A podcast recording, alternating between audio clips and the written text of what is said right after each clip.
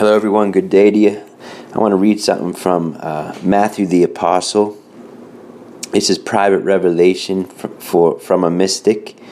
Um, it's volume 7 of Direction for Our Times, volume 7. Um, specifically, Greetings from Heaven. These are the saints. So, St. Matthew in this volume on page 41, he says, I send my greetings to my brothers and sisters on earth.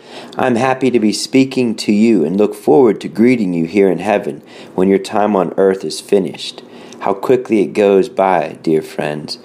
Do not worry about suffering because it is truly brief, even if it lasts for a lifetime. I have come to do my part in enlightening you. You are given this extra help because you have been given extra challenges, in that you participate in a time of great trouble. There is also great joy available, as you well know, and true followers will find these times invigorating. The smaller and more humble you become, the greater the flow of grace that can flow through you into the world. Jesus is grateful to you. You know that. Call as many servants into the fold as you can do not be afraid to tell souls that Jesus needs their help. You must encourage others to take up their crosses and follow because more workers will complete the task more quickly and easily. These are all obvious pieces of advice. I want to speak to you now about something that is less obvious. Brothers and sisters, and may I say, dear friends, there will come a time when the choice between Jesus and the world will cost you something.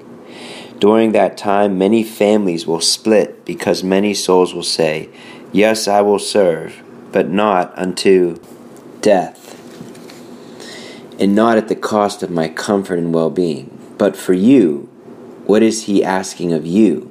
Is He asking you to serve a little bit? Does He want to possess a part of you, leaving the remainder to the world? Did Jesus Christ stop cold at the foot of Calvary and say, I want to love these souls, yes, but not unto death? No, my friends, Jesus ascended Calvary and finished the job of redemption. It cost him something, it cost him everything, but he, per- he persevered. So, what do you think he's asking of you? You must give with entirety. You must make the decision now and never divert, regardless of the cost. There will come a time when families will split. This will cause you pain, my friends, it is true, but you will not divert. You are not called upon to divert. You are chosen as an apostle of these days to complete the mission our great God has entrusted to you. You may have glimpses, your mission. You may have glimpsed your mission, and you may be on your path, but there are many things yet to come. I am Matthew. I love you dearly and congratulate you on your service to God of all. Understand that when the division comes, you will be filled with grace and you will have decided for Christ, will have no decision at all. You will send Calvary with him and join us as loyal friends of the Savior. Be at peace in all of this. God will hear your prayers for your families. We tell you these things so that you will embrace your mission with appropriate seriousness. This or we will not abandon you during difficult times. We will have these words of truth. You will have these words of truth, truly, from which graces will flow unchecked. You will have our companionship also, though many prophets, through many prophets. And you will have joy in those days, dear friends. You will have joy. So I wanted to share that with you. That's from Matthew. So in this this is direction for our times. I encourage you to look it up online. Um, volume seven. Now all of these books have been given the imprimatur and nihil, nihil obstat, meaning imprimatur means Latin for let it be printed. Nihil obstat means nothing obstructing in the area of uh, faith and morals. Now again, you don't have to believe private revelation, but this is uh, i've read most of these i've never found anything in there against the church's teaching so matthew's saying to you and i God's allowing the saints to speak to us, to be with us in this very difficult and challenging time that we live. He talks a lot in here about families being split. I don't think that's rocket science. Um, many of you already have experienced that and are experiencing, sadly, the, the separation of families because of the gospel. You know, like we're going to see more and more of that when it comes to uh, same sex marriage, right? or so-called same-sex marriage. This you can't agree with same-sex marriage and also say you're a faithful follower of Jesus because God does not agree with marriage between two men or two women because it can't be. Because the nature of marriage requires comes from the nature of the human person.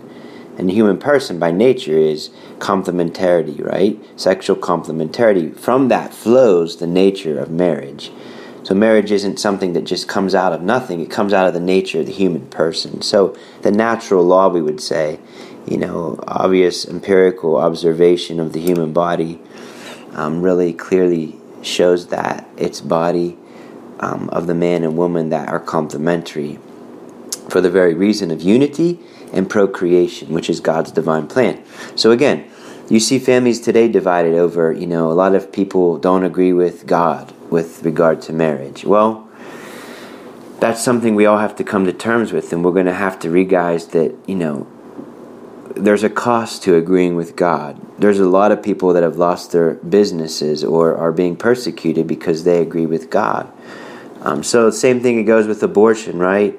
Um, euthanasia, um, you know, uh, sexual freedom, if you will. What what what's being pushed more and more by um, Planned Parenthood and um, organizations such as uh, Planned Parenthood, who wants to, you know, um, encourage um, promiscuity. Um, just go to Planned Parenthood's website and look at what they're teaching teenagers. I mean, it doesn't take much to see and realize that it's definitely um, not of God.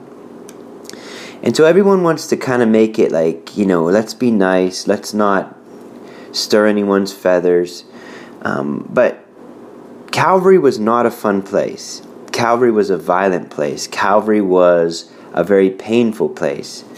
So you and I, you and I in this day and age will be asked to decide for God or not.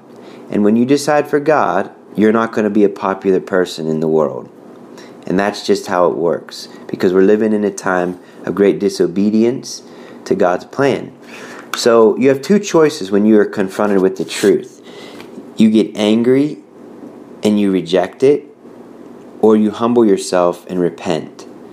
So let's pray to St. Matthew for that grace to be humble. And when the time comes or is there for you, or you're being asked to decide between Christ and the world, I pray that we can all choose Jesus because only Jesus can save us. The world can't save us. And so may God, through St. Matthew, give you strength to be faithful to the gospel, even when it's very unpopular, even if you're the only one. In the name of the Father, the Son, and the Holy Spirit.